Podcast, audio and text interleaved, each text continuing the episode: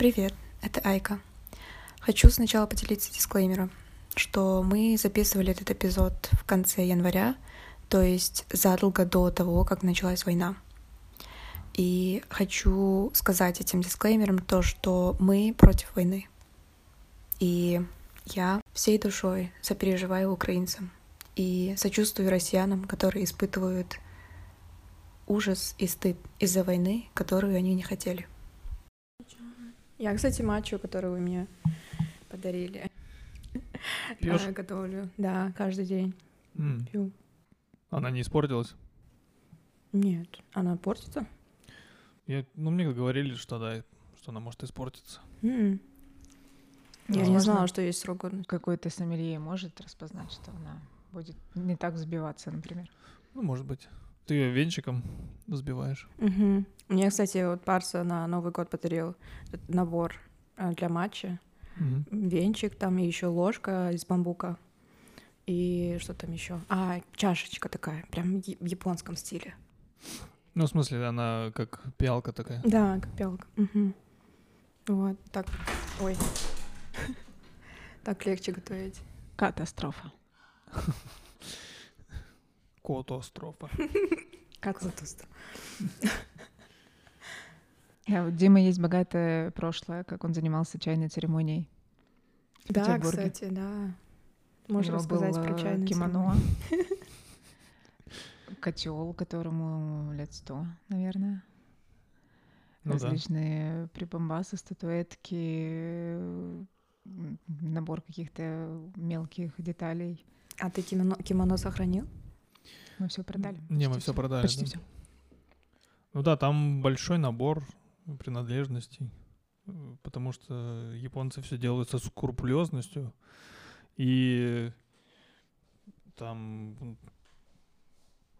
помимо венчика, этой чашки, которая как тарелка, там нужна чашка бронзовая, куда ты сливаешь воду, э, там нужен специальный ковшик, чтобы загребать воду, бамбуковый. Мгм.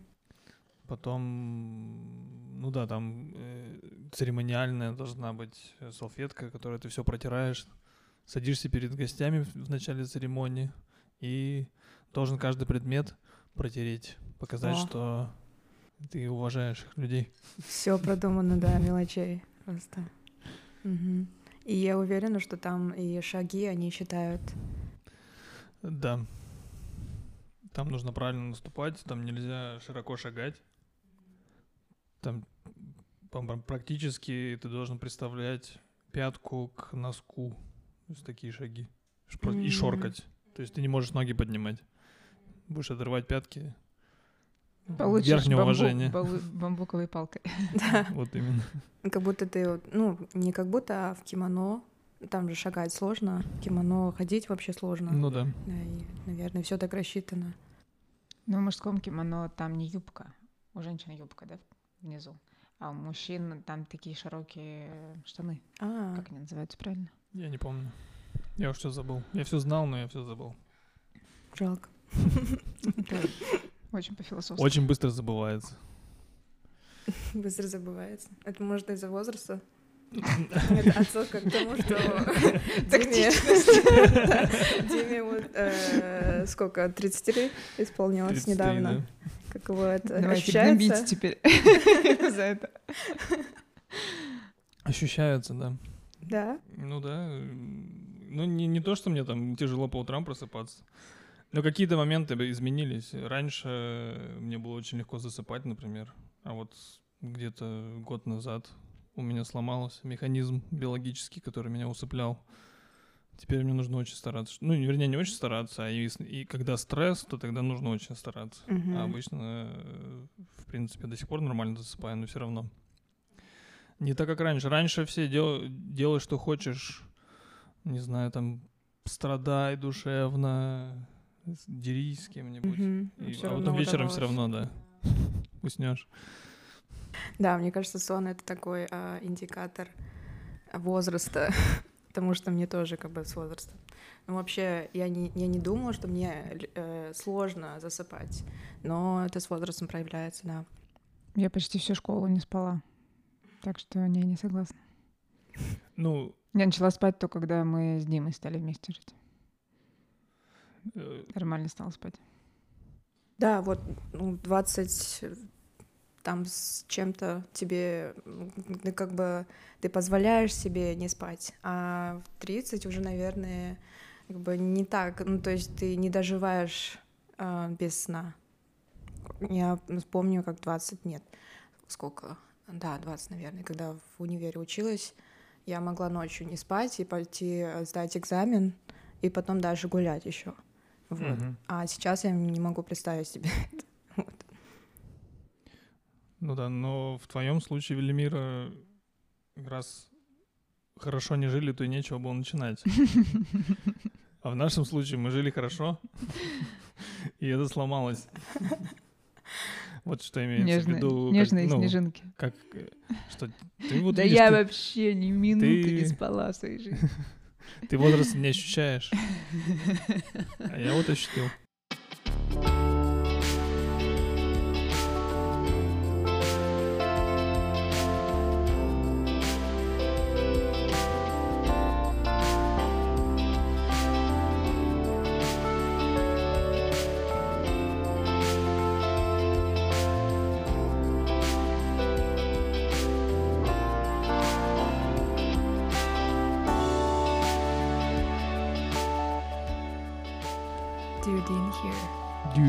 Here.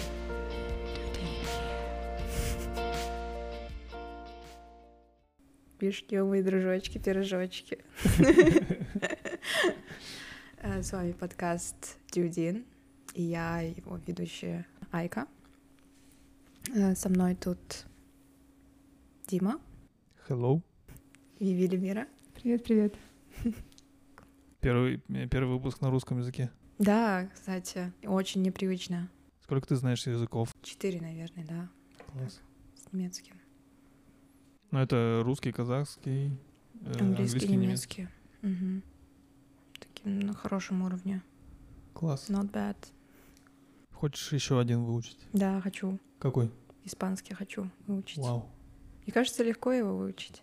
Наверное, да. Если ты знаешь уже... Ну, Английский. они же из, из той же группы, что, в принципе, Да, немецкий немецкий, английский, английский. да.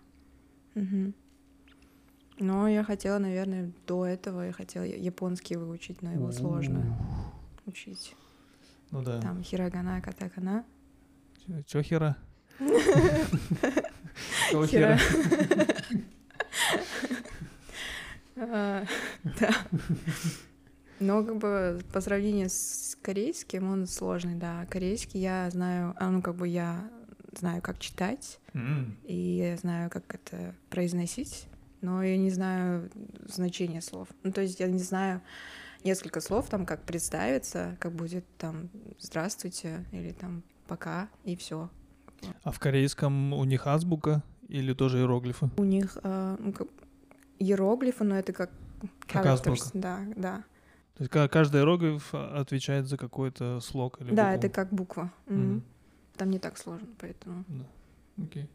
М. Ну да, в, в японском основная сложность, мне кажется, это то, что у них э, письменность сложная, заимствованная с китайской и э, совершенно не, так, не такая, как китайская. Ну, в смысле, она пишется так же, но читается совершенно по-другому. И нам прикольную историю рассказывал Велимирин кузен, что японцы настолько гордятся своей культурой, и с другой стороны настолько странные, что в музеях у них везде все написано на вот э, именно старокитайской, старокитайскими иероглифами, и никто не знает, как их читать. М. То есть он ходил с каким-то японским приятелем, ездил там по, по достопримечательностям, везде таблички, но никто не может и прочитать.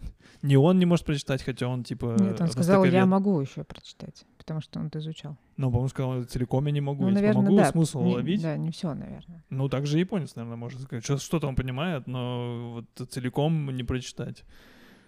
Это прикольно, если подумать так, ты приходишь в музей где-нибудь в э, Англии, и тебе там все на языке, я не знаю, до Шекспировой Англии написано, и ты такой, «М, прикольно, но выглядит классно.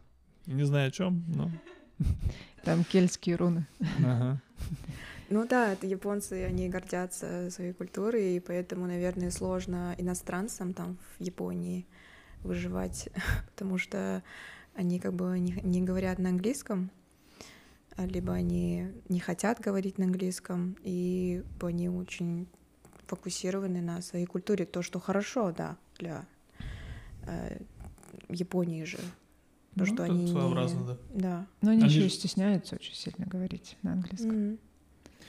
Они э, сейчас же у них очень, вернее, они вообще сейчас просто закрыты. Сейчас, да. Никто не Только- может к ним приехать. Вот в 2023 они откроются. Мгм. Класс. Что Но не если ты хочешь почувствовать себя на Марсе, то можно поехать в- жить в Японию. Жить в Японии. Да. Но если ты именно хочешь вот этого чувства, что все будут видеть, что ты приезжий, э, ты ничего не будешь понимать, все будет другое, А.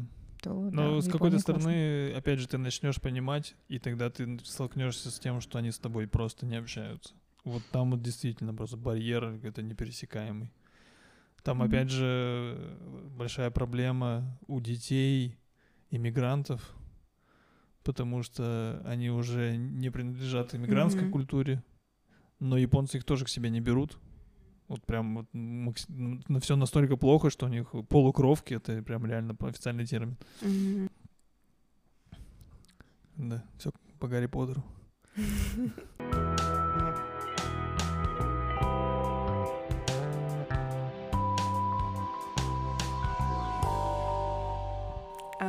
Да.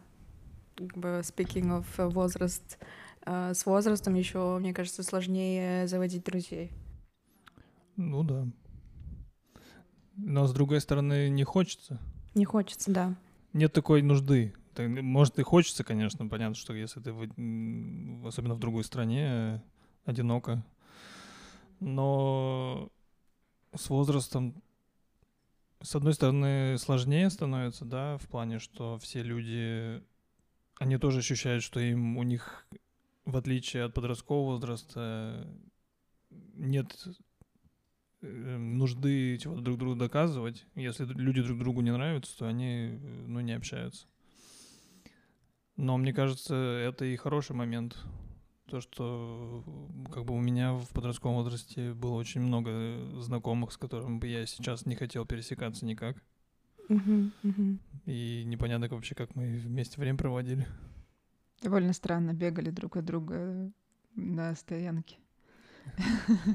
Нет, с этим человеком мы до сих пор общаемся. Э, Это школьные друзья. 7 В. Э, Не знаю, мне кажется, я была очень токсичным другом, и только сейчас это осознаю. И пытаюсь исправить.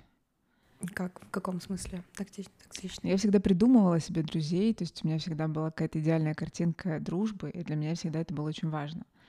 Но за этой идеальной картинкой дружбы я не замечала какие-то вещи. Э, Например, я могла начать встречаться с мальчиком, который нравился моей подруге, потому что я считала, что это, ну, такой-то мальчик, это вообще несерьезно. А мы-то же друзья навеки. Потом оказалось, что, ну, ей было очень, да, неприятно. И, ну, вообще много таких вещей делала, которые я не понимала, почему они обижаются. И вообще думала, что это они на самом деле плохо себя вели. И со мной перестали общаться. Но оглядываясь С назад, такой идеальный. я понимаю, что да, вообще я на них давила очень сильно. Абьюзивные отношения. Ну, был, был в этом не- некое, некое неравенство. Но сложно, когда вы дети. Ты выстраиваешь отношения такие, какие ты видишь в основном. Да, это так, да. Поэтому, не знаю, я рассчитываю только завести себе самых лучших друзей с возрастом.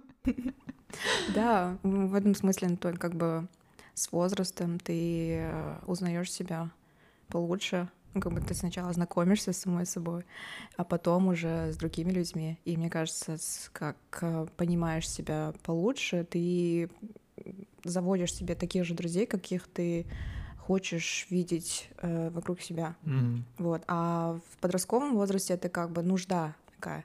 То есть э, в школе, мне кажется, школа вообще это такая а, битва за...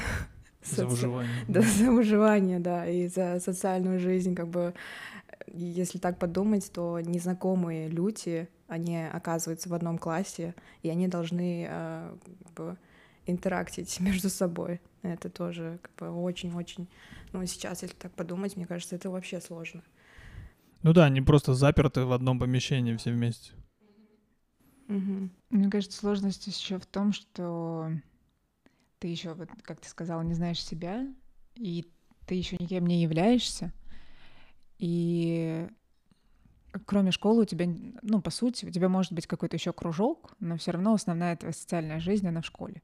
То есть сейчас ты также запер с кем-то на работе, но на работе все-таки ты можешь не 10 лет подряд быть одной, и у тебя есть всегда еще что-то в основном. А в школе, да, что это самое главное, и все вопросы взрослых, все ориентируется на школу, которую ты можешь вообще ненавидеть с этими случайными людьми. Да, очень сложно. Угу.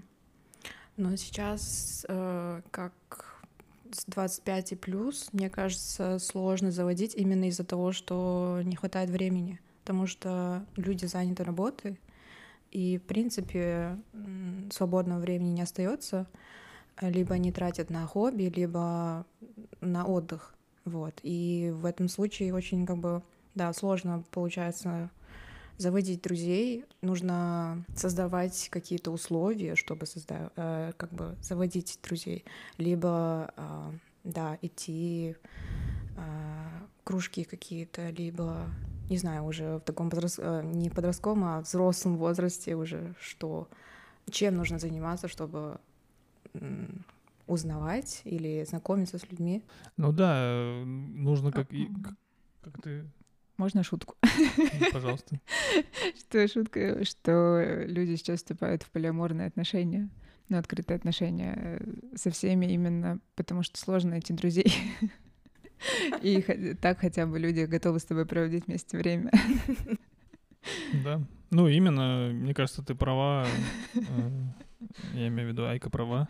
Ну, ты тоже права, Что...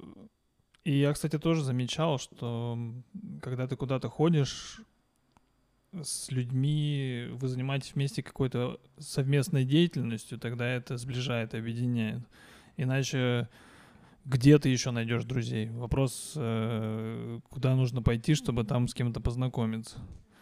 А когда ты ходишь в какой-то именно кружок, чему-то учишься, на курсы какие-нибудь, э, языковые или, я не знаю, современного искусства, вы так или иначе вынуждены взаимодействовать, и ты можешь с одним поговорил, с другим поговорил, и вот, а вот с этим мы будем общаться, с этим не будем.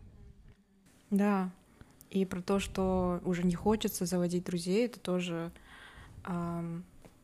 Потому что как бы ты понимаешь, что у тебя достаточно друзей, допустим, нам 5-6 человек, и тебе достаточно этих людей, и у тебя нет надобности искать новых друзей.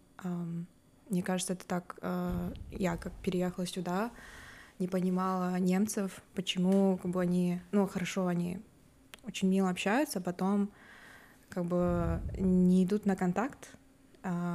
Потом где-то прочитала, что а, ну, видимо, наверное, так и есть, что немцы, они считают, что их, у них достаточно друзей, и они не хотят новых, поэтому и не идут на новые знакомства. Вот. Э, но makes sense. То есть, да, возможно, так и есть. А, но я заметила за собой это тогда, когда а, на новых вечеринках, например, как бы, да, интересно познавать новых людей, узнавать их, но это как бы все останавливается на small talk. Ну да, конечно. А о чем можно поговорить с рандомными людьми? В каком-то непонятном, я не знаю, потном клубе, где все танцуют. Ведь именно, если тебе не 18 лет, ты уже такой, блин, от всех пахнет, и, и, и зубы не чистят, или наоборот, или у меня что-нибудь не так со мной. И вообще я хочу... И с другой стороны, тебе нужно на каждого человека все равно тратить время. Потому что в подростковом возрасте эм, каждый пытается как-то выставить себя красивым, Э, ну, то есть это в основном не какой-то равный диалог, мне кажется, в основном, а именно каждый показывает себя в подростковой компании. А в, уже во взрослом возрасте, ну, многие люди, они, им неинтересно это становится, им больше интересно какое-то продуктивное взаимодействие, наверное, mm-hmm. друг с другом. Что-то интересное, чтобы было, чтобы как-то они друг другу подписывали. Не знаю. Но, тем не менее, мы с тобой познакомились э, на одной из таких вот да. просто вечеринок, где просто начали что-то обсуждать, и потом такие, о! Да, кстати, это через общих знакомых, общих друзей. Угу. Это, мне кажется, тоже один из э, хороших способов э, заводить хорошие знакомства. Это вот через знакомых или через друзей друзей. Вот. Но а у вас бывало такое чувство, что вы видите человека и думаете, вот, мы были бы классными друзьями. Только этот человек не знает. И никогда не узнает. Но мы встретились в тяжелый период моей жизни. Я не знаю. Мне, наверное, не было такого никогда. Чтобы смотреть на человека, такой, блин, не, ну ты никогда не знаешь. То есть в какой-то момент э, опять же, наверное, ты понимаешь, как, как вот Велимира поняла, что э, это просто есть большая разница между тем, как ты себе людей представляешь, э, или представляешь себе идеального человека, идеального друга, и какой он будет в реальности. Скорее всего, в реальности он не будет соответствовать. И даже если тебе кажется, что, блин, мы бы с ним были крутые друзья, ну, нет. Большая вероятность, скорее всего, что он псих больной. Большая вероятность. Ну, как бы один из трех. Э, правильно, один из трех в, в этой комнате псих. Если это не я и не Велимир. То понятно. Потому что у меня очень много раз было такое, что я смотрела на человека, или как бы я знала его профиль или ее профиль, или там в социальных сетях я где-то увидела и подумала... Не обязательно. И думала, у нас общие интересы, а, и мне кажется, вообще чувство юмора тоже совпадаем. И было бы прикольно, как бы мы были бы хорошими друзьями. Было такое несколько раз но это не всегда а, превращалось в дружбу. Про то, что немцы не заводят друзей, у меня было точно такое же чувство, когда мы из Челябинска приехали в Питер, и тоже были милые люди, которые мне казалось, что вот мы же классно общались, почему больше меня никуда не зовут. А у них уже была сложившаяся жизнь, и им не хотелось э, каких-то новых близких знакомств, в том числе потому, что у них не было времени. Но со временем кому-то ты пробиваешься ближе. Но, а но надо было постараться. Что? Это про кого? Про каких друзей? Ну, те друзья, которые у нас появились в Питере, они же не сразу у нас в первый день появились. А, ну да, конечно. А в том числе потому, что мы или ходили куда-то, типа кружок по интересам, шумовой оркестр и прочее или еще по каким-то занятиям. Ну да. И здесь мы вот тоже недавно гуляли с девочкой. И она такая, о, как классно, что ты мне написала, потому что, ну, она переехала из Донецка в Германию еще в 98 году, по-моему. И, соответственно, вся жизнь у нее уже тут как бы mm-hmm. и, с, и со школы, и с учебой, и с работой сложилась. Она говорит, ну да, у меня уже настолько широкий вообще круг знакомств, у меня столько друзей, что если мне никто не напишет и не позовет, то я думаю, слава богу, я хотя бы побуду дома. Вот, и говорю, ну, спасибо, что ты согласилась погулять с теми. Э, ну и на самом деле это тоже важное качество, редкое.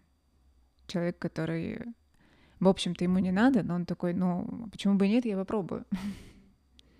Но я, по-моему, не была ни разу. Я была из тех, кто обычно спрашивает, а не из тех, кого куда-то зовут. А может быть, ты просто не помнишь. Когда тебя зовут, ты такой, да, я, я да, и, и не буду запоминать. Не, насчет пробиваться, это да. Э, потом в итоге получается, я, наверное, своих друзей ну, как бы так э, переманила к себе. Как, как я уже говорила, несколько раз было такое, что просто мне понравился человек, и я подошла к человеку и как бы ну не сразу давай дружить, а больше как э, ну, узнавать человека потихоньку, а потом это превращалось э, в дружбу. Вот. И поэтому, кажется, удается пробиваться, даже если у человека там э, достаточно, достаточное количество друзей. Ну да. Если ты как-то выделяешься из их числа числа его друзей.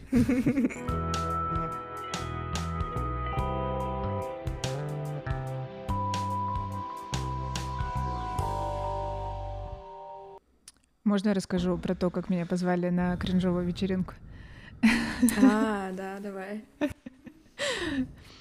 Эм, меня позвала девушка, которая знала, что я не, на тот момент вообще не говорила по-немецки. То есть э, я даже не могла представиться по-немецки. Она мне позвала бассейн в открытый летом. И там был еще парень, который ей нравился, видимо, и его сосед, и их общая знакомая. И они сразу знали, что я не говорю по-немецки, потому что я ничего не могла сказать. И весь день они не разговаривали со мной. Притом они смогли поссориться немножко друг с другом, вот эта девушка, которая меня пригласила.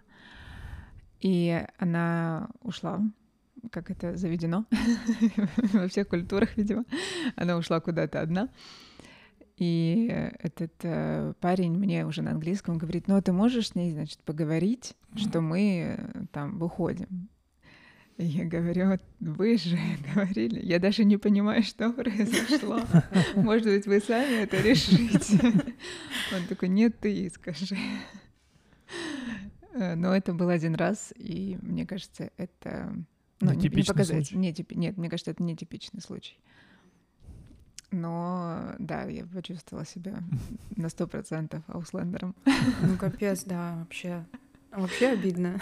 Да, mm-hmm. первый раз Очень. было, когда я, я подумала, что я тут делаю. Mm-hmm. Тут, в смысле, с людьми или в Германии? В Германии, в смысле. Mm-hmm. Я помню, когда ты рассказала мне, я, мне захотелось просто тебя обна- обнять и сказать, нормально, все. Да, но я уже использую эту ситуацию, когда мне надо, чтобы человек меня обнял. Я рассказываю. Эм, нет, странно тут. Я понимаю, почему люди не переходят на английский, то есть они друг друга знают, им хочется поболтать.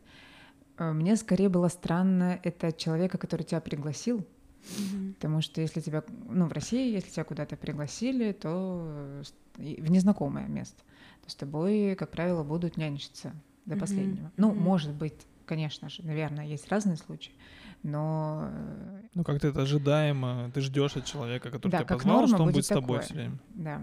Угу. И вот это было странно. Но стоит отметить, что вот мы сейчас жаловались, жаловались, но такая черта немцев мне в какой-то степени даже импонирует.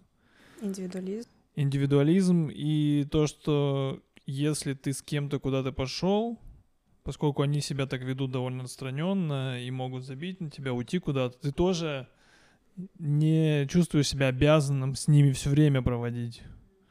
И то есть тут какой-то тоже существует баланс, наверное. Мне вот... Э, я просто помню все эти душные разговоры на кухнях в России про политику, я не знаю, там пить до утра. Ну, то есть ты не в какой-то момент пытаешься, ты даже просто пытаешься домой пойти, тебе говорят, куда ты пошел?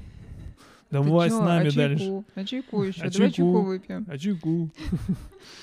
Не, в начале, когда вот мы сидели, и кто-то там собирался так... So, типа, я, наверное, пойду. я это эм, принимала свой счет, ну, как бы, как это? Человек уходит, а, как бы, мы же, мы же тут веселимся, нам же, нам же весело, куда ты уходишь. Разойтись должны все вместе. Да, вот. Желательно не помня, как это произошло. Уже, уже настолько пьяный. Но, да, со временем я как бы привыкла к этому и тоже так делаю. иногда. Да, это идеально. Это вот как раз э, перки э, взрослой жизни. Ты можешь быть э, пофигистом, все. Я пошел, отстаньте от меня, я с вами больше, может, не увижусь никогда. Потому что я умру завтра, все, отвалите. Ну да, но как и везде, ты просто должен э, быть предупрежден об этом заранее. То есть надо говорить не о том, что ой, немцы, они пунктуальны или еще что-нибудь. А вот это нужно писать в учебниках для тех, кто собирается переезжать. И тогда, да, тогда ты ведешь себя, то есть, оказывается, когда мы пошли в бассейн вместе, я могла с ними не тусить, я могла с кем-то еще познакомиться. Но я не знала правила этой игры. А ты хочешь, чтобы все было в учебниках написано? Нет, ну просто у меня даже мысли такой не было. Я думала, ну сейчас они что-то обсудят, наверное, это что-то важное, и потом мы будем коммуницировать. Mm. Теперь-то я уже знаю. Теперь я уже прожженный воробей. Нет, ну и к тому же наши друзья, которые друзья, они же так никогда не делают. Какие друзья, друзья? Ну, которые наши друзья. Которые европейцы, но наши друзья. Да, наши друзья европейцы, они же так не делают. Ну, они так не делают, да. Все, все по-разному. Э, я еще думала, что, наверное, в России тоже так могут сделать, но, скорее всего, не с э, иностранцем-европейцем, потому что тут почет и уважение, а с кем-нибудь, э, не знаю, кто приедет, например, иностранный студент из Африки или из Таджикистана. С Китая. С Китая, вот. С да. китайцами не будут по-китайски разговаривать, точно. По... Ну, даже если знают английский, то, мне кажется, тоже быстренько забьют, потому ну, что знаю, может быть, будут. такие, ну, это нам не настолько интересно. Mm. Ну, в общем, опять же, все будет уже зависеть от людей. Да, да. От их э, чувства, так-то. Dude in here. Dude in here про то, как заводить друзей через э, социальные сети. Вообще ни разу не случалось такого. Вообще? Не. Mm. Интересно. Несколько раз. Я помню, э, я работала full time в Казахстане, в Алмате, и тогда еще ВКонтакте, он как бы очень был да. популярен. И я была подписана на несколько пабликов. Это про музыку. То есть там mm-hmm. выкладывали разные песни, разные музыку, разную музыку и с картинками там. Такие интересные посты, э, очень креативно. И э, я помню, я подписалась тогда э, на один паблик, он мне очень понравился. Потом, через некоторое время, э, админ этой группы, он опубликовал себе, ну, на этот паблик, что они ищут админов ага. дополнительных. Вот. И этот паблик мне очень нравился, что я написала этому админу, что вот, я хочу участвовать в том, что вы делаете. Потом он э, спросил про э, что я слушаю, mm-hmm. то есть чтобы свериться. Экзамен. Экзамен, да, тест. вот. И я ему отправила музыку, что я слушаю. И ему понравилось. Как бы и как бы, я э, заквалифицировала себя как админ этой группы. Угу. И несколько раз там тоже а, опубликовывала несколько постов. Но это было как бы бесплатно, это просто хобби, просто мне нравилось так ну, делать. Понятно. Вот, потом мы подписались э, друг на друга в Инстаграме, и мне нравилось, что он постил. А, и потом мы вживую увиделись. Это было как бы, наверное, странно, но на тот момент я не чувствовала себя некомфортно. И мы сразу же начали хорошо общаться, как бы был какой-то, была какая-то искра. Вот. Mm-hmm. И мы до сих пор общаемся, но не так часто, но когда, как же каждый раз, когда я приезжаю в Алмату, мы mm-hmm. видимся, и интересы тоже общие, э, ну, очень, общих интересов много, там горы ходить, э, то есть музыка, она, мне кажется, сближает очень сильно, вот, потому что мы там скидывали несколько песен, там а, новинок, вот, и мы как бы через, через музыку сблизились, можно сказать. Ну, как бы эта группа уже не существует, но мы остались друзьями. Да и ВКонтакте это уже особо да. умирает, мне кажется. Я не знаю, я ни разу ни с кем не знакомился по переписке, мне кажется. Я пытался, помню, я пытался там эм, в школе искать друзей по переписке, иностранцев, типа. с надеждой, что, во-первых, подкачать английский язык, а потом, может быть, если куда-то соберешься поехать, то они тебя у себя приютят. Ну, да, я пользовался какими-то платформами для этого, но это какая-то мутная история. Там, как обычно, слишком много людей, ты что-то должен про себя написать, а им должно понравиться. В общем, такой тиндер для э, международной переписки. Мне как-то не... Ну, и опять же, о чем говорить? У тебя, видишь, опять э, ситуация, что у вас сразу были общие интересы. Тебе нравилась музыка, ему нравилась музыка. Мгм.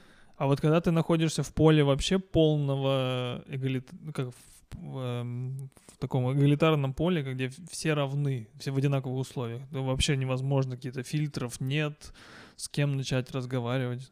То есть поэтому мне очень мне вообще, в принципе, тяжело с незнакомыми людьми начать говорить. И вот я не себе плохо представляю ситуацию куда-то пойти, пускай даже в интернет-пространстве, и вот просто, о, чувак, прикольно, ты прикольный, давай общаться. Да, я то- то- тоже так не смогу.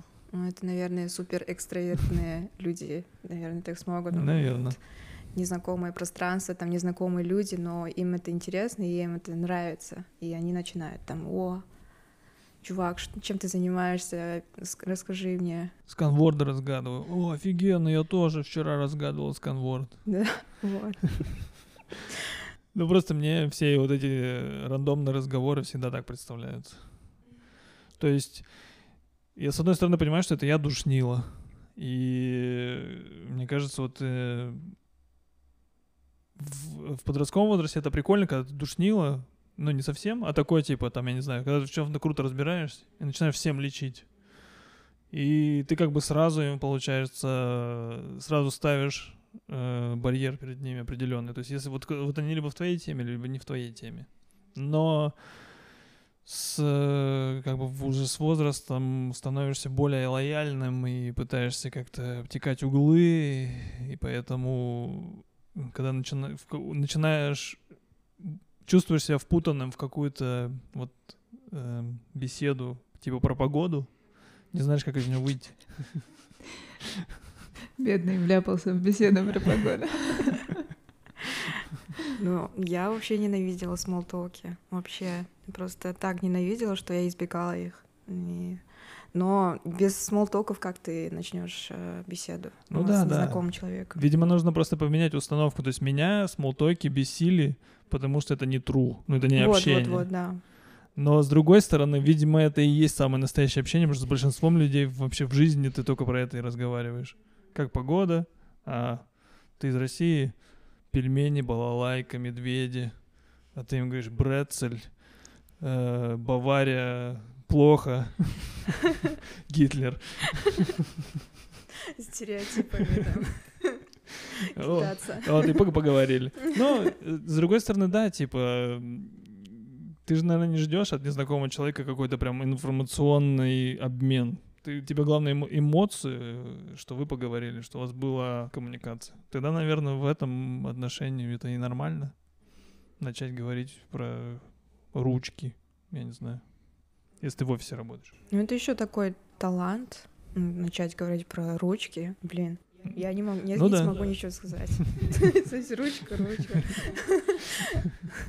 А мне как раз нравится знакомиться с людьми, но чтобы у нас были какие-то условия.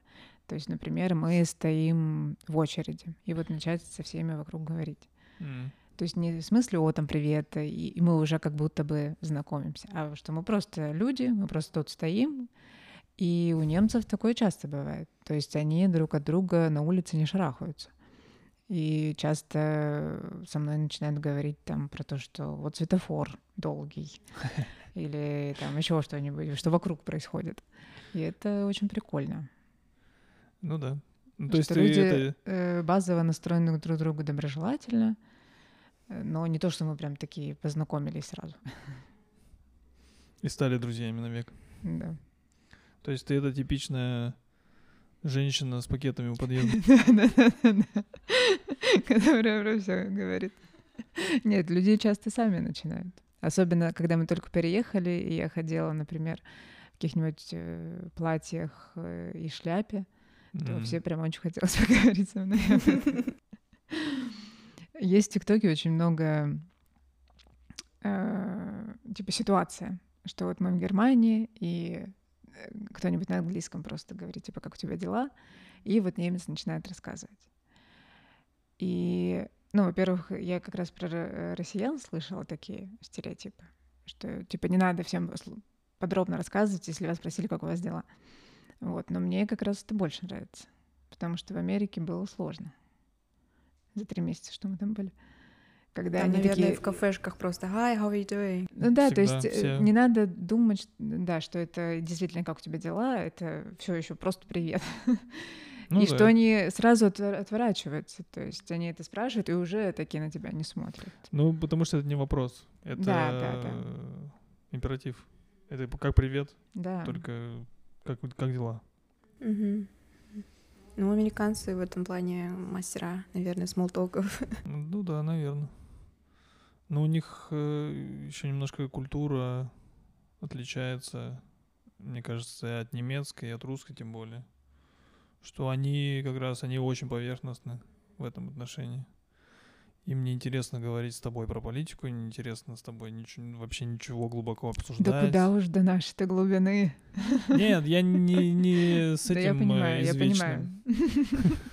Что они там все тупые. Просто у них другое, у них э, э, нет такого ожидания друг от друга, что они будут на уши подсаживаться. Они постояли, обменялись парой комплиментов, все, пошли дальше. Да, комплименты там сыпались только вообще. Я помню в этом несчастном э, маленьком городке, где мы были, тоже мы заходим, и у меня там заплетенные были косички, и через весь зал, значит, кто-нибудь кричит «Вау, ты выглядишь супер!» И сначала так, мама, теперь все на меня будут смотреть. Извините. Да. Ну, в этом плане мне нравится эм, прямолинейность немцев.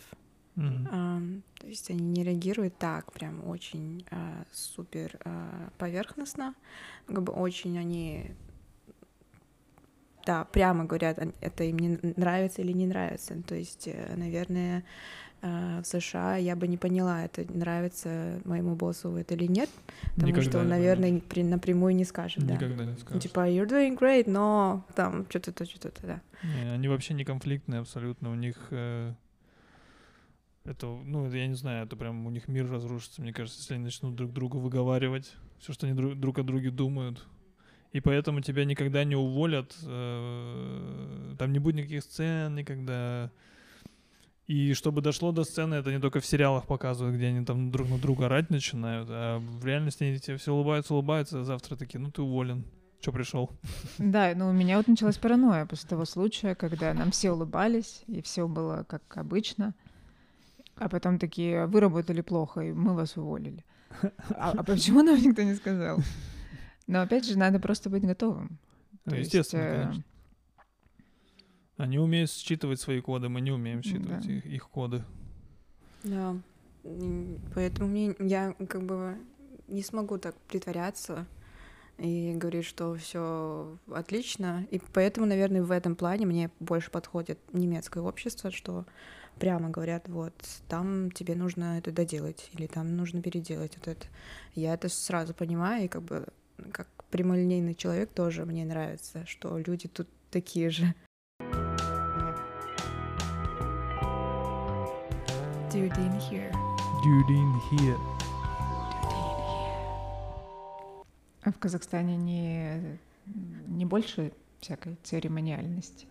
А, смысле? Наверное, да, больше, но я, кажется, по натуре такой прямолинейный человек.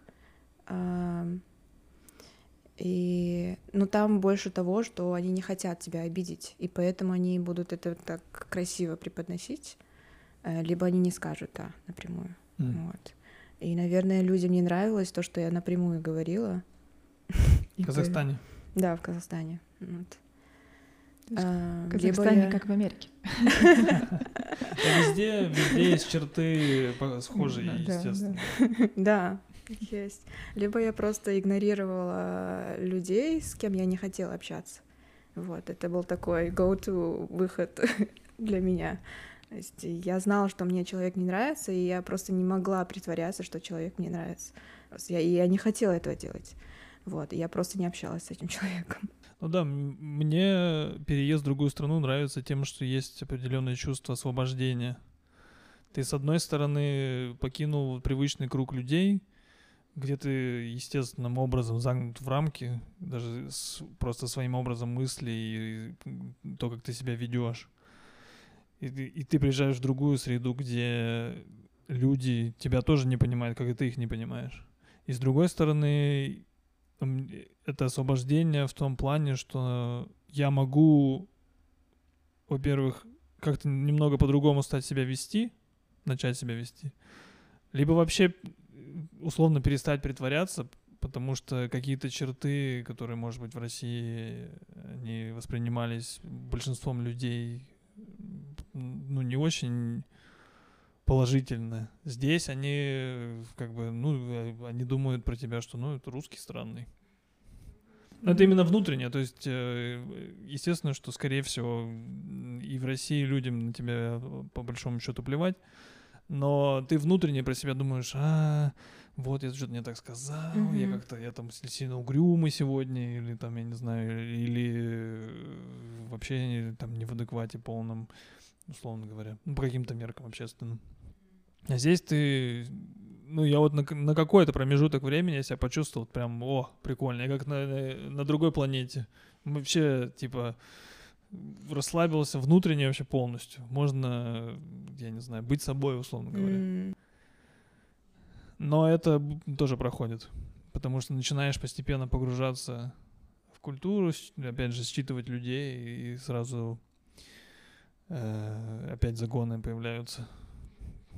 Те же самые, которые раньше были.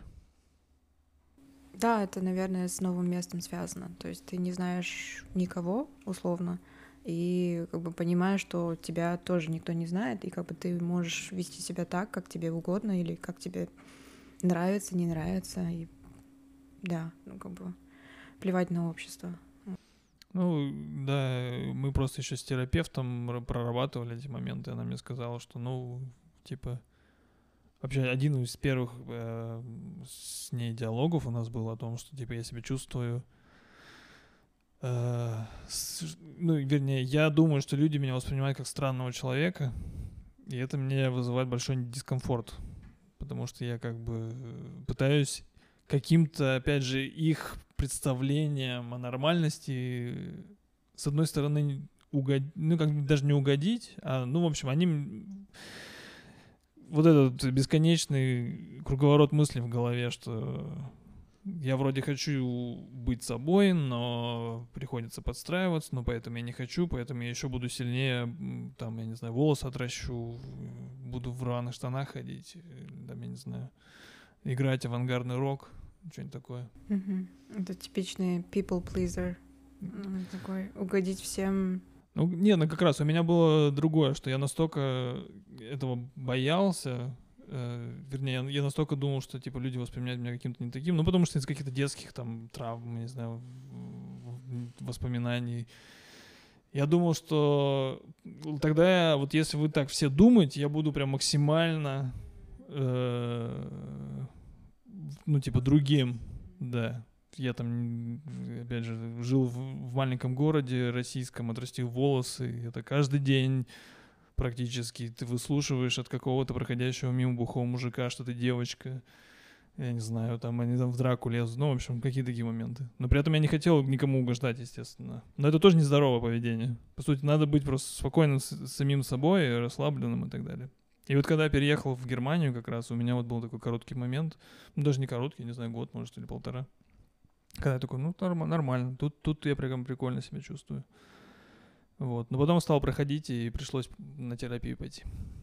Потому что э, тут пришло осознание, что от себя не убежишь никуда, ни в какую да, страну.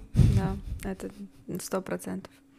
Наверное, я вначале тоже так чувствовала себя. Ну, как бы я всегда хотела куда-то уехать, э, поучиться за рубежом. Вначале я хотела по work and travel съездить в США, у меня не получилось. А, я страдала от этого в Казахстане. Я прям просто я представляла в автобусе, что я там в США где-то работаю, там какая-то музыка по саундтрекам. Я просто страдала, честно. И когда, у меня, когда мне не удалось, я страдала еще больше.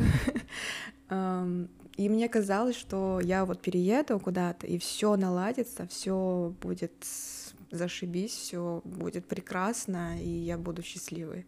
А, но на самом деле это так не случается. На самом деле это от внутреннего состояния все зависит, да.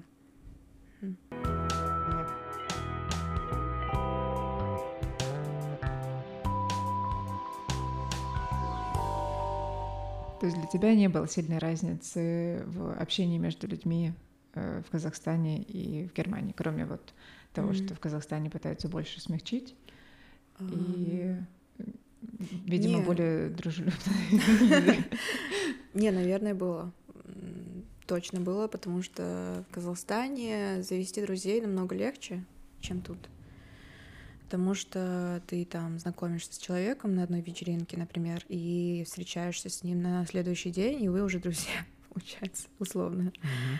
А, а тут нужно коммититься, нужно э, встречаться каждый раз и очень часто, mm-hmm. да, и пытаться а, в протяжении, наверное, полгода.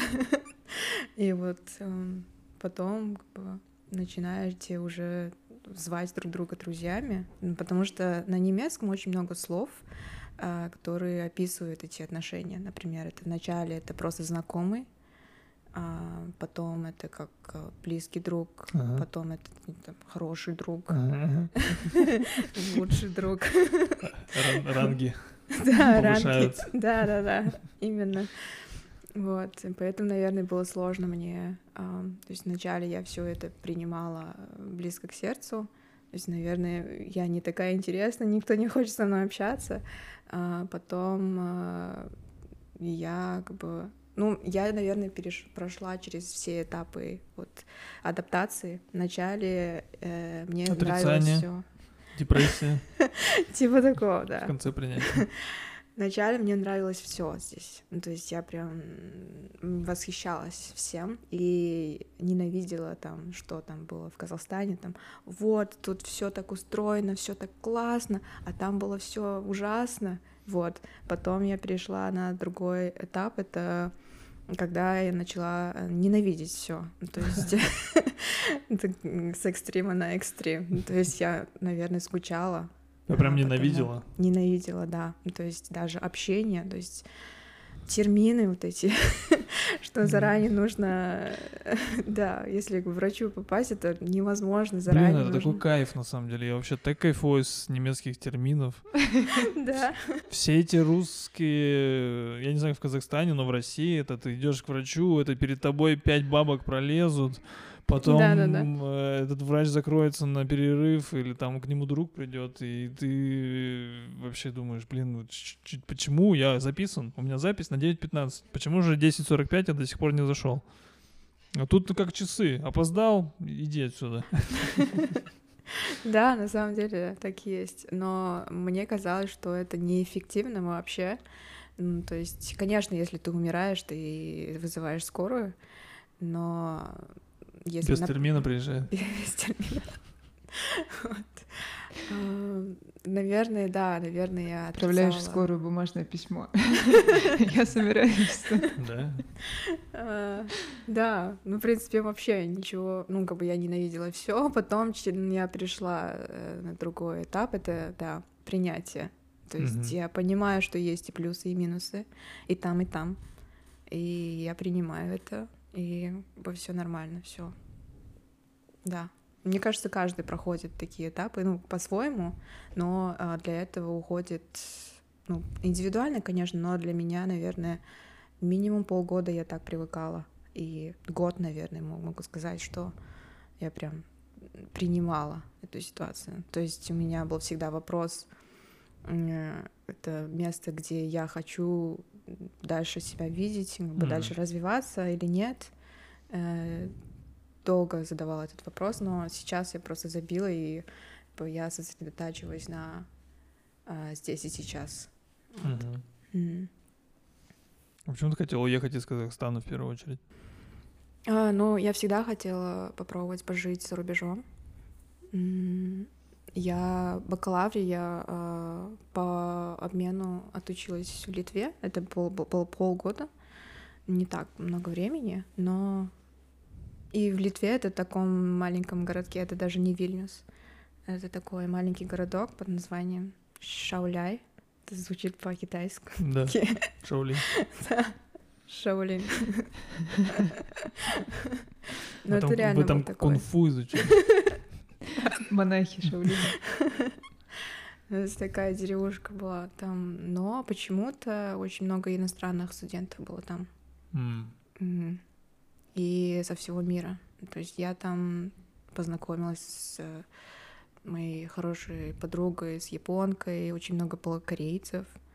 А, да, вообще такой контраст. Ну, это, был такой первый experience, наверное, у меня за Ну, то есть рубежом. тебе всегда было просто интересно, Да. или ты все-таки от чего-то уезжал?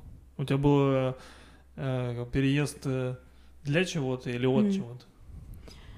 Ам, Ну, если так подумать, наверное, когда я вот страдала, а, что я не поехала в США, я хотела куда-то уехать, наверное, это было от чего-то, да.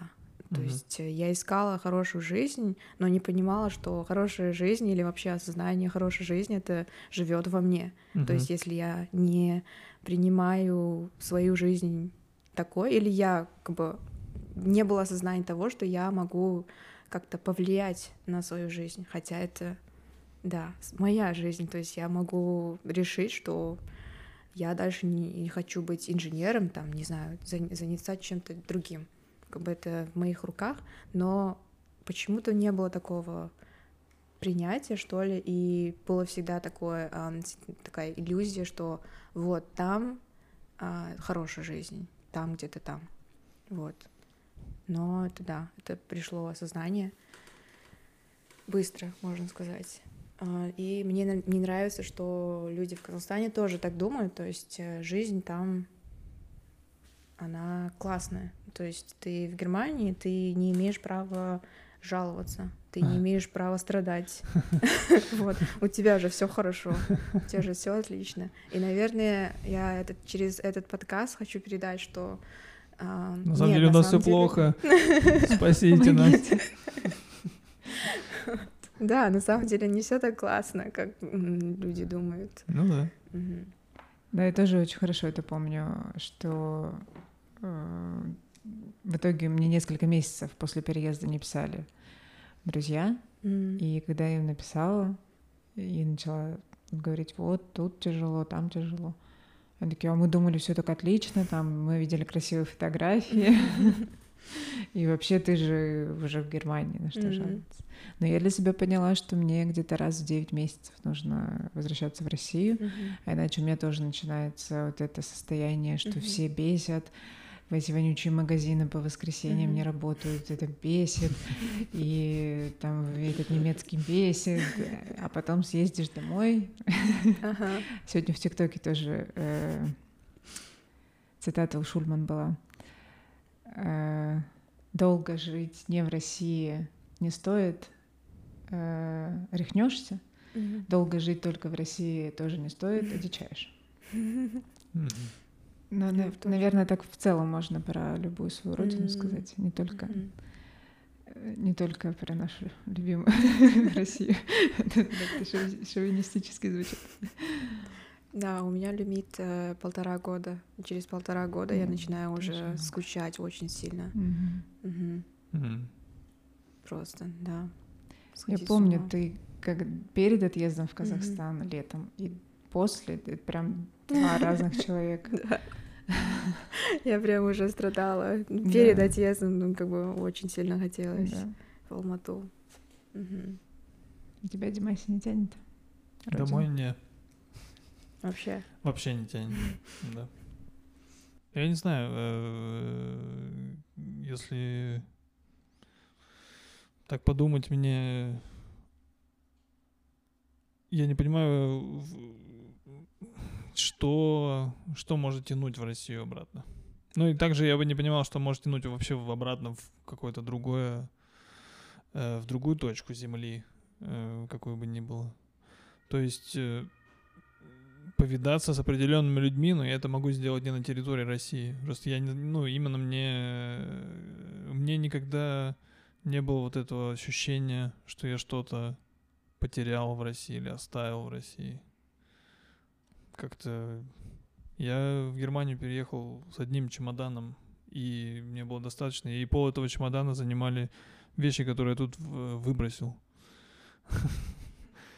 А не было такого, что скучал по городу именно?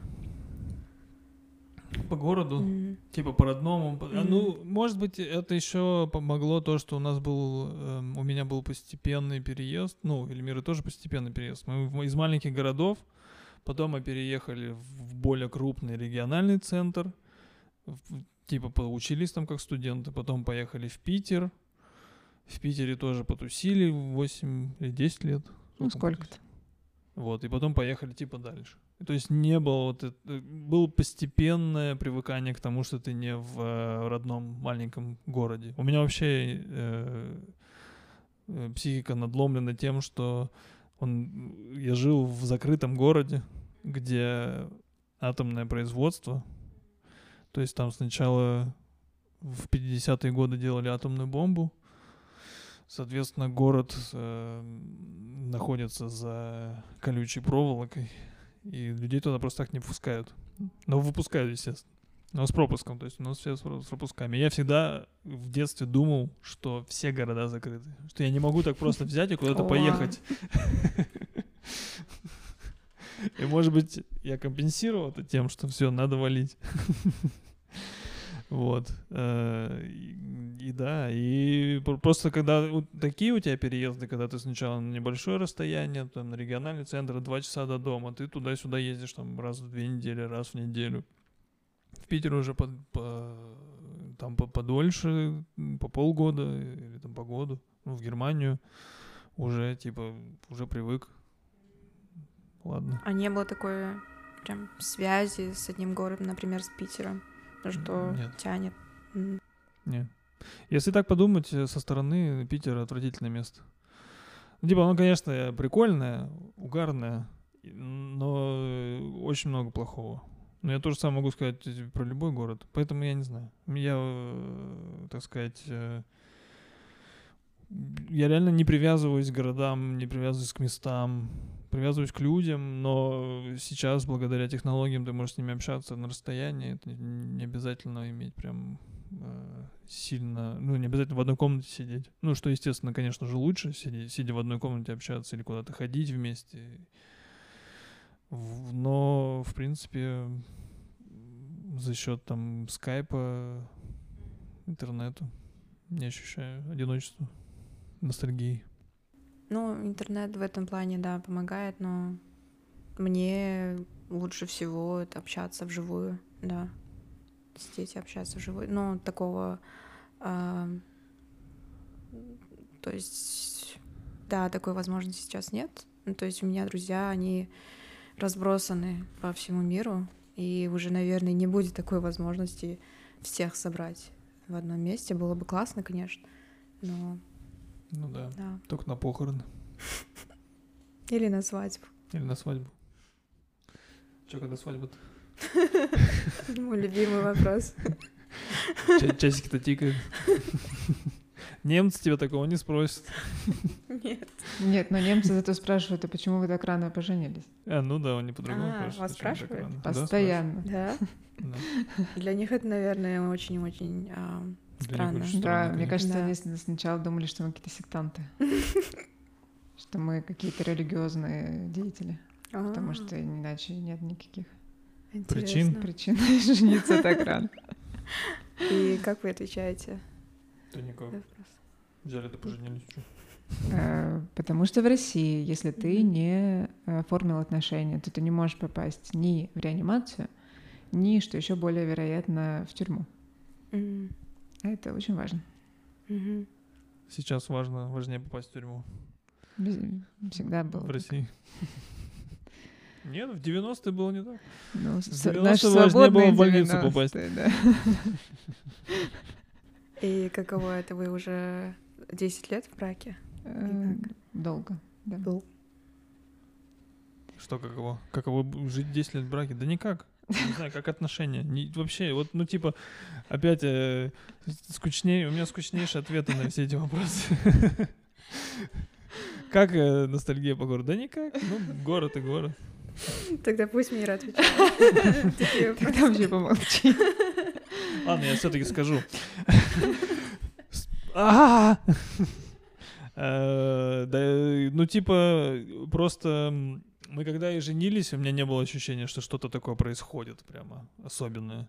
И как и сейчас, э, по прошествии вот 10 лет, э, ну вот как бы мы встречались бы все эти 10 лет. Ну, статус ничего не дает. Ты также можешь развестись. Ну, то есть э, э, я как раз не понимаю, почему лю- людей это удивлять может. Ну, захотели, поженились.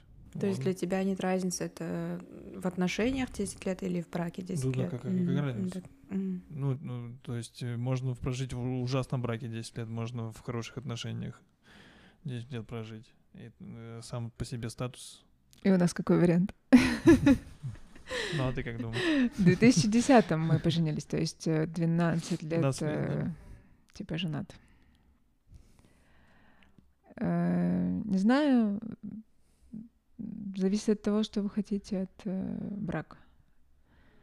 То есть поскольку у нас есть одно общее дело, без него, я думаю, мы бы так долго не протянули ну, в отношениях. Поскольку у нас семья — это музыкальная группа, то тут все немножко, ну, легче, что ли. Ну да, вопрос Когда у опять тебя же. есть общее дело, которое не быт, потому что быт, конечно, все убивает. да. Но не знаю, я сразу поняла, что я уже не встречу человека лучше. Ага. Ну, люди же говорят, что как бы сразу, ну, я от женщин слышала, что вот я на тот момент сразу поняла, что это мой муж, мой будущий муж. Да-да, У все тебя так тоже говорят. такое было? Все так говорят, и даже те, кто разводят через год. Да, все, все да, так да, говорят. да, все это говорят, это правда. Что ты сразу что-то э, должно что-то ёкнуть. Эм, Прикольно, если бы ты сказал, ну, по расчету. Нет, ну мы когда женились, мы были бедными студентами. Никто же не знал, что ты э, гений э, программирования. Это надо вырезать. А? Это надо вырезать. Э, Нет, я хотела другое сказать. Э, Я хотела сказать, что мне кажется, что мы совсем не подходим друг другу по характеру. То есть у нас совсем разные характеры, и чаще всего какие-то ссоры, они бывают именно из-за ну, какого-то сиюмину- сиюминутного недопонимания. То есть моя реакция вызывает у Димы какую-то другую реакцию, которую я не понимаю, и вот мы вот в этом клубке начинаем типа, ты вот ты сказал то-то, это значит то-то. Он такой, нет, я сказал то-то, потому что то-то, и все. Смотри, мы говорим с тобой на разных языках. Мы как будто из разных стран. А? Как все закольцовывается в этом подкасте? Это люди из одной страны говорят на разных языках. А что, Да, в чём да. опять было? Ну, Чё да-да? Ну, мы как бы... Ну, у нас типа разные э, темпераменты. Да. Это почти как разные ментальности. О том, о Да. чем мы говорили. Про немцев, Да. про Это американцев, я про поняла. русских. Но мы же из одной страны. Да. Что а ты был твой. Ну, это, это Велимира как бы приводит наш типичный диалог. В общем, что мы совсем, ну, мне кажется, практически не подходим. То есть, в общем, гораздо, я знаю гораздо больше людей, которые мне больше нравятся по характеру, чем Дима. Но э, мне не нравится... не- нет такого человека, который также мне подходит по пониманию мира и по каким-то своим моральным, э, этическим качествам. Это, мне кажется, не всегда бывает. Потому что чаще всего ты думаешь, ну с кем тебе легко общаться, а там как бы сразу не было легко. Ага. Окей. Не было такой ам, искры прям. Но она была Была искра. но это была искра конфликта. Искра конфликта. Да, это, это началась э, химическая реакция, бурление. Ну, и для меня это было в том числе, мне кажется, сильным потрясением, потому что я думала, что если люди так реагируют, то вот они такие, ну, там, у меня был какой-то шаблон для обозначения. А оказалось, что то, что в моем мире и людям, которые также с такими же, не знаю, реакциями, с такими же эмоциями, оказывается, не только, не только такие люди населяют планету. И мы можем быть внутри своей головы неправы. А ты как думаешь? А ты не начала э, из-за того, что сначала про меня думала? Ну, ты же вкладываешь в, эм, в мою голову определенные мысли, Мгм. смотря на мое поведение, да? Да, да, да. Ты начала про себя тоже думать по-другому, когда ты осознала, что, возможно, твои предсказания моих реакций не неправильные, что, может быть, ты себе тоже думаешь как-то, э, как тебя другие люди не воспринимают. М, Ну да, наверное, так. Да. Класс. Ну, мне кажется, 20 лет это для меня э, очень, очень ранний возраст э, эм, вступить в брак. И, ну, сейчас, наверное, я э, э, начинаю задумываться или думать, что это все индивидуально. То есть э, один человек, он может быть уже готов в 20 лет там выйти замуж или жениться, а другой он в 30 и не будет готов. Вот. Ам, Поэтому, наверное, сейчас я больше понимаю и как бы принимаю такие, а, то есть, что люди, они могут жениться в 20, потому что я была категорично настроена и говорила своим двоюродным братьям не жениться слишком рано. Именно братьям. Не делайте ошибок. Да. Ну вот, может быть, с ребенком и перевернется жизнь. Но без ребенка, мне кажется, это реально просто. Вы расписались, у вас другой статус. Юридически теперь вы защищены в случае, я не знаю, э, гибели одного из супругов. Да. Но согласен насчет ребенка, да. Ребенок, он, скорее всего, меняет кардинальную жизнь, потому что ты начинаешь меньше проводить время с другими людьми, меньше тратить время на себя. Сразу у тебя возникает э, эм, ответственность, Да, ответственность которой большая. нужно соответствовать, и ты не можешь уже побалдеть, я не знаю, поучиться чему-нибудь рандомно, хобби каким-нибудь заняться. И да. Есть. Но, но наверное, все-таки еще хочется, если там жениться или выходить замуж, чтобы это было только один раз. Ну, например, мне хочется так, чтобы я там не разводилась по несколько раз, потому что, а, наверное, в этом плане все-таки я традиционно прихожу, по- подхожу ам, к важности брака, так скажем. Ну да. Но, к сожалению, проблема в том, что пока ты это не сделаешь, ты не узнаешь. Да, да. Dude in here. Dude in here. А насчет того, что музыка, она эм, играет э, роль как э, коннектора в этой семье, Мгм. браке. Сколько вы уже занимаетесь музыкой? Сразу мы начали заниматься. Ну да. Сразу тогда еще совсем другая музыка была. Я еще точно ничего не умела. Дима сразу все умел, Конечно. но тоже немножко постепенно всему учился. А как, чем именно занимались? То есть э, диджейнг сразу же? Не-не-не. Нет, диджеить мы только здесь начали. Я электронную музыку, собственно, не слушал до Германии. Да. Вот это огромный плюс Германии. Потрясающая электронная сцена. И вообще какая-то музыкальная культура. То есть везде играет вполне хорошая музыка. Люди, которые не имеют напрямую отношения к музыке, как-то в ней все равно разбираются. крутые фестивали, и есть вот эта культура пойти просто потанцевать. То есть э, я бы очень хотела, чтобы это было в прекрасной России будущего. Потому что сейчас весь этот надрыв, рок, ну или рэп, ну, в общем, вся эта музыка, это все слова. Э, Это прекрасно, но пусть будет не только это.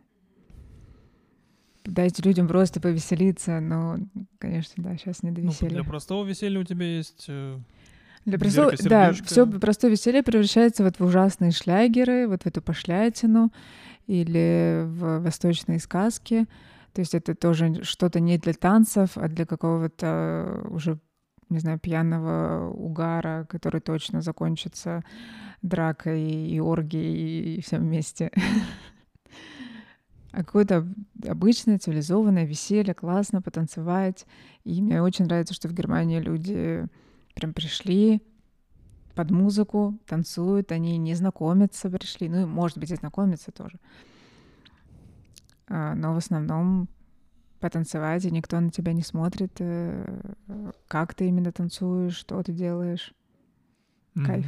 Да, я вначале, наверное, не понимала а, эту технокультуру Германии.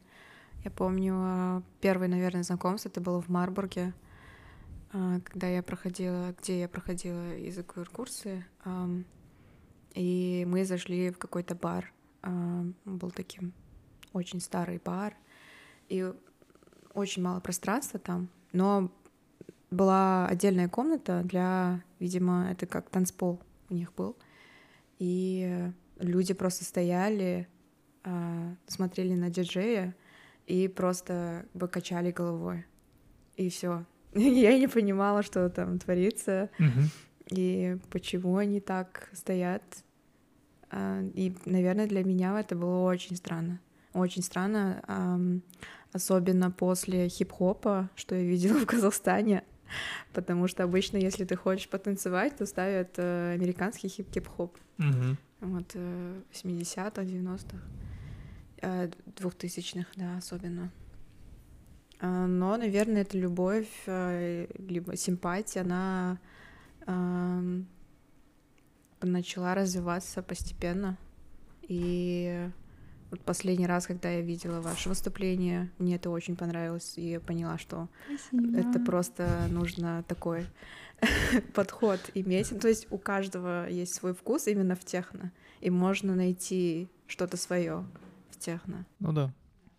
Ну, мне нравится в техно, что это танцы с самим собой и с музыкой именно, что там э, диджей, по сути дела, он просто ставит чужие треки, то есть он не так важен. Это любой человек может прийти, две пластинки друг с другом свести. Э, Соответственно, практически нет слов каких-то, которые что-то значат. То есть, если там будут слова, то это просто что-нибудь там, я не знаю, любовь, экстаз, тролливали. Э, И репетативная музыка, и нет такого, что люди будут смотреть друг на друга, как они пляшут, да, как на хип-хоп концерте, Да. там не будут собираться в круг, и там что-то изображать из себя. Они вот именно просто погружены в себя, в музыку, и можно, опять же, расслабиться, быть собой, условно говоря. Вот это прикольно в технокультуре, мне нравится, да. Да, это классно. И, наверное, в Германии это очень-очень сильно развито, потому что я слышала, что вот в Казахстане открылись такие же техноклубы, но я там не была. И это только, это новизна, это очень-очень а, новая тема. Мгм. А, и диджеев, по сути, в Казахстане очень мало. Ам, да, и, наверное, и в России тоже. Надо ехать с гастролем в Казахстан. Да. Не, мне кажется, в России в целом нормально э, с э, технокультурой. Ну, понятно, что она не, не такая, как здесь. Не в каждом захолустном городе будет там техновечеринка, не знаю, в каком-нибудь пабе за, за- захудалом. Но есть большие фестивали, есть э, знаменитые продюсеры, там, я не знаю, Нина Кравец, э, та же самая, э, супер популярная в, в техно э, э, диджейка и продюсерка треков. Э, Но в, в России все равно своя специфика, естественно. Например, проблемы с законом постоянные, постоянно навидывается полиция, постоянно какие-то проверки устраивают. То есть ходить на эти мероприятия, ожидая, что тебя в любой момент положат лицом на пол э, люди в масках, не очень приятно. Хотя э, проводят довольно большие фестивали, и они даже, может быть, из-за того, что они такие редкие, получаются сразу масштабными. Mm. То есть, э, если какой-нибудь фестиваль, это обязательно огромный завод, там куча сцен, приглашаются какие-нибудь медиахудожники, проекции какие-нибудь засвечивают, роботы там что-то делают, э, потом, я не знаю, там силу света приглашают, это большая э, компания, которая занимается всяким э, современным искусством, именно цифровым и всякими продакшенами. Они какой-нибудь балет позовут, этот балет э, люди будут ползать э, в сетке, подвешенные над танцующими людьми. То есть за счет того, что все равно в, в России эта культура, она тоже такая сжатая, но у них есть как бы вот этот огонь в глазах и желание прям всегда сделать офигенно и показать этому западу проклятому. Но в основном э, все равно играет э, довольно тяжелая техно. И ну, вот это, да. в Грузии, где, как я понимаю, недавно э, изменилась наркополитика, что они стали декриминализованы, угу. и очень развита технокультура, и даже здесь мы слышали, что немцы ездят в Грузию именно на рейвы, и у них тоже в основном пока что dark techno, то есть такое жесткое, не мелодичное и довольно быстрое. И я думаю, что когда в России это будет, если сейчас ты есть в Казахстане, то тоже будет, ну, начинается с этого. То есть людям нужно сначала как-то растрясти себя очень сильно в таком жестко прям угореть в танцах, а потом уже начнутся всякие градации там, с melodic, э, с хаосом и так далее. Mm. Ну, мне если, кажется. И, наверное, да, что начинается с такой максимально протестного что-то, mm-hmm. протестного движения какого-то. Но еще другое, мне кажется, фактор то, что на больших фестивалях такая музыка больше заходит, она как бы большему числу людей не то что понятно, но она их растрясет, растормошит.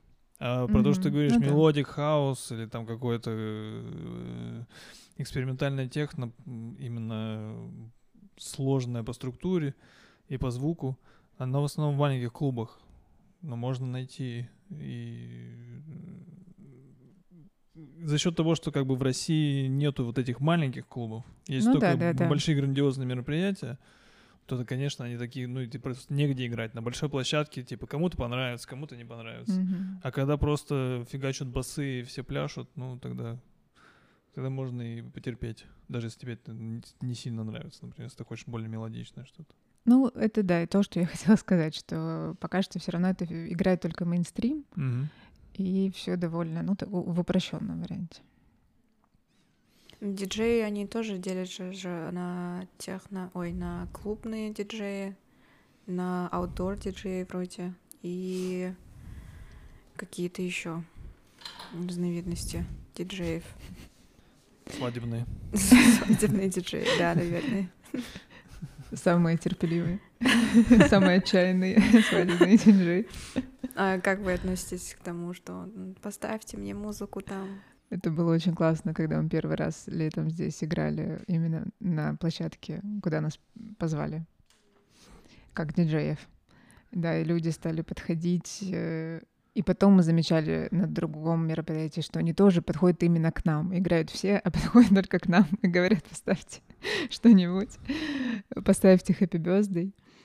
Ну, сначала у меня тактика, что я говорю, что я не говорю по-немецки чтобы они э, перезагрузились. Ага. Это дает тебе какой-то фору. Потом они формулируют на английском, ну, говоришь, извините, нет, у нас уже готовый плейлист. Но все равно здесь все довольно вежливые, и что мне еще больше нравится, очень нравится в Германии, кроме музыки, это что в общественном э, поведении Э, вообще нет агрессии. То есть агрессия — это не норма. Если, Мгм. мне кажется, кто-то будет себя агрессивно вести, он вызовет э, смех и неприятие. Мгм. Поэтому, ну, спокойно, да.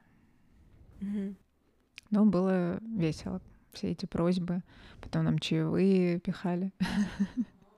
Ну да, это забавно. Ты им сначала говоришь, нет, я не буду ставить ничего, не буду, я не буду, я не буду, я не буду. Ну поставь, но я не буду. Ну поставь, но я не буду. Ну ладно, есть 5 евро. Не, 5 евро нет. Ну ладно, на тебе без дачи. Мне очень понравилось то, что я играл. Ни разу не сыграв то, что они просили. Ну да, наверное, все-таки все равно есть какое-то отношение, либо стереотип про диджеев, что, что они просто крутят музыку. Ну так и есть. Не, ну ладно, по-хорошему диджей это человек, который создает атмосферу, то есть его главная задача а, выбрать треки, которые он играет. Ну, еще часто диджей бывает продюсерами, особенно диджеи большого уровня, они все обязательно продюсеры, они делают свои собственные треки. Продюсеры, я имею в виду именно э, создатели треков, Мгм. не те, кто деньги вкладывает куда-то. И они выступают как бы э, основным звеном для создания атмосферы вечеринки. То есть они, и когда диджея приглашают на вечеринку, знают, как он будет музыку играть, знают, как он создает э, вот эти там 2, 3, 4 часа, или может быть даже больше, как он будет людей держать в постоянном э, возбуждении, чтобы им было интересно, чтобы они кайфанули. Естественно, что диджей это не только сведение двух пластинок друг с другом, но чисто технически это так. То есть его музыкальные таланты э, на этом заканчиваются, как диджея, если он еще не делает, не продюсирует свои треки. То есть его музыкальный талант это в- с- э, сделать так, чтобы треки совпали э, ритмом и незаметно был переход. Но, естественно, его глобальная функция это сделать, э, поделиться своим, своим опытом с, э, с людьми, как бы пе- пережить с ними всеми этот, этот момент. Он как, как шаман в каком-то. э, Мне нравится, мне нравится такое, да. Я буду в следующий раз думать, что я тот еще шаман. Но не обязательно же крутить пластинку сейчас. Ну, условную Ну, пластинку, в смысле. Естественно, пластинки это уже как прошлый век, но имеется в виду пла- пластинка два трека, две Ага. песни вместе свести. Да. Ну еще опять э, к тому, почему шаман, а не там не, не- музыкант, что он как бы не выставляет свою личность Мгм. на первый план. Есть, конечно, диджеи, которые начинают там что-то делать, какие-то крутые ве- вещи, там, в плане, не знаю, какие-то фишки показывать, как сводить очень круто, э, кричать в микрофон. Диджей Дима. Да-да-да, кричать в микрофон, как раз, я хотел сказать. Но в, именно с точки зрения техномузыки это неприемлемо. Типа диджей, он именно погружен в музыку, погружен вот в этот процесс взаимодействия с, с толпой. Его еще один важный талант уметь понять, что если он там поставил трек, и он видит, что людям не нравится, он должен как-то подстроиться, попытаться Выгнать другие этих треки людей, поиграть. позвать нормальных, которым будет нравиться это. Мне вообще кажется, что электронная музыка — это последний островок свободы, где и музыканты, и диджеи, они не выпячивают себя, они не ведут Инстаграм, то есть они не поп-звезды, а там все, все еще про музыку. Мало где осталось. И джаз. Джаз, э, мне кажется, сразу был про личность, э, про политику. Не-не, я не знаю. Это, ну, это опять же сте- стереотип, что джаз — это про музыку. Ну, джаз мне нравится. Мне тоже. Ты Отдельный- шутишь, что ли? Отдельный Ты вариант. видишь джаз? Ну, нет, в смысле, я не ненавижу джаз. Ну, я, понятно, я, я не, не стану слушать какой-нибудь традиционный джаз. Или джаз типа... Бутмана.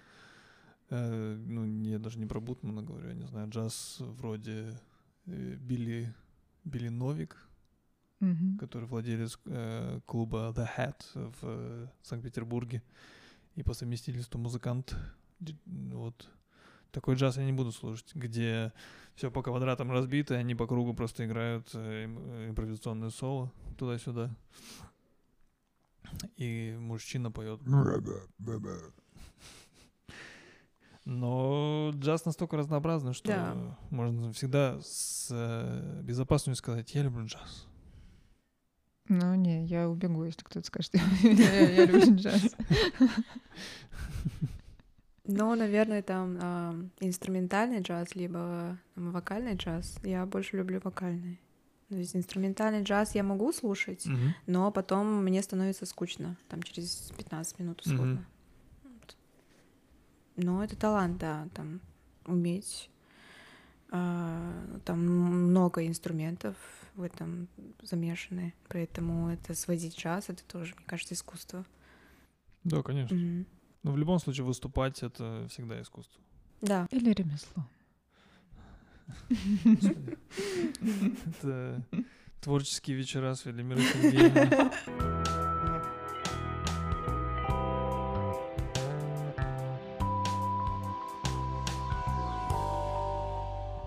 Тебе пишут на mail? Нет, кстати, Ни разу не написали? Напишите мне.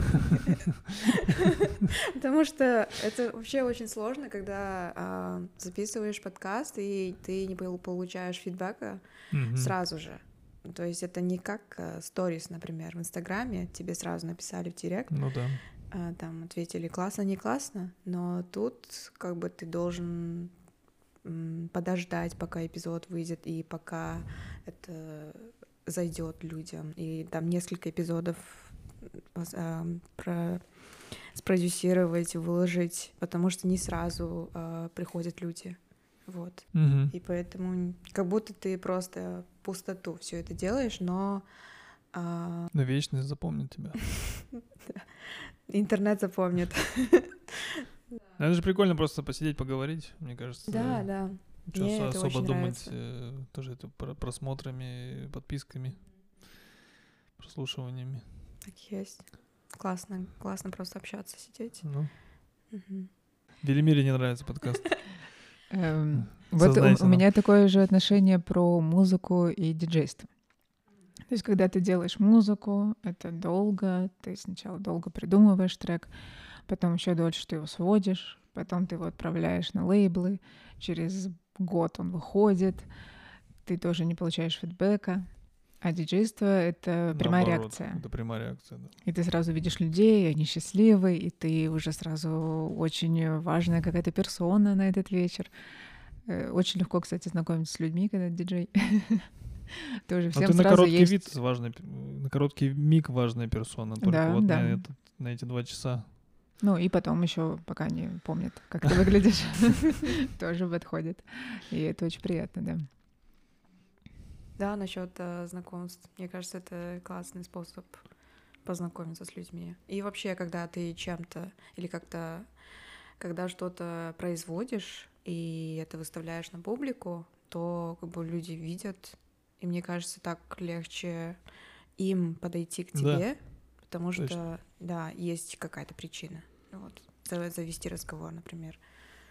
А, И тебе тоже. Мне кажется, ну, многих подкастеров я слушала, что они просто подходили к людям или вообще писали там в Инстаграме э, людям, которые интересны им, и просто там предлагали записать эпизод, например. Ну вот, мы опять вернулись к тому, что когда ты взрослый, то интереснее дружить, делая что-то. Да. То есть ты диджей, ты делаешь что-то, и ты такой, вот, посмотреть. Мгм. Или вот у меня подкасты, давайте встретимся и обсудим. Да. Да. Dude in here. Dude in here. Да, про дружбу поговорили, про музыку поговорили, про отношения тоже Про- про поговорили. немцев поговорили. Про немцев, очень много немцев. Очень много немцев в Германии. Но, кстати, во Франкфурте не так много немцев, кажется. Франкфурт такой интернациональный. Ну да, да. Но все равно по сравнению с Россией немцев тут, конечно, дофига. Не знаю, как в Казахстане. В России особо немцы, я не знаю, нем, каждый, ули... каждый день на улице немца не встречал в России. Каждый день нет. Ой, я сегодня проснулась с мыслью, я ее даже записала, но потом я ее перечитала, и, по-моему, это какая-то ерунда. Вот сейчас вы мне расскажете.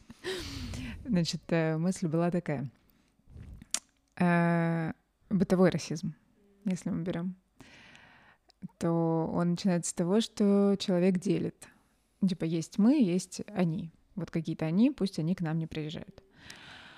Но, как правило, это ну, не какие-то глубокие познания культуры, и он, например, э, не будет отличать, э, ну, если, например, бытовой расист э, в России, то не, не отличит азербайджанца от э, армянина. И когда будешь говорить, там, вот была война, он их как бы ненаглядно, ни по культуре не отличит. И постепенно ты через вот это, что он начал с различия, а потом он приходит, к, наоборот, к смешению, ну, что для него нет разницы, азербайджанец, там, а, армянин условный. И э, постепенно, короче, такими вопросами, типа, как у Сократа, можно довести его на мысли, что на самом деле между людьми вообще нет различий, что все люди братья. И мне показалось с утра, что это у меня гениальное озарение. И я прям представила себе такой глобус, э, ну, что как вот ты начинаешь идти, и если ты пойдешь вперед, ты можешь вернуться в ту же точку. Типа, и это у меня в голове называлось э, типа карта расизма или глобус расизма. Политический компас. Нет, не компас, а именно, что ты э, начинаешь с одной точки, уходишь, начинаешь различия, различия, и вот человек проходит через эти различия, и потом он возвращается в ту же точку, и ты ему говоришь, так э, нет, на самом деле. Поняли мысль мою? Нет? Не, Или не очень? Я понял твою мысль, что чем больше человек знает других людей, тем меньше он тем, будет... Тем меньше он будет расистом, да. Да. Да. Поэтому общайтесь побольше. Общайтесь э, со многими разными людьми.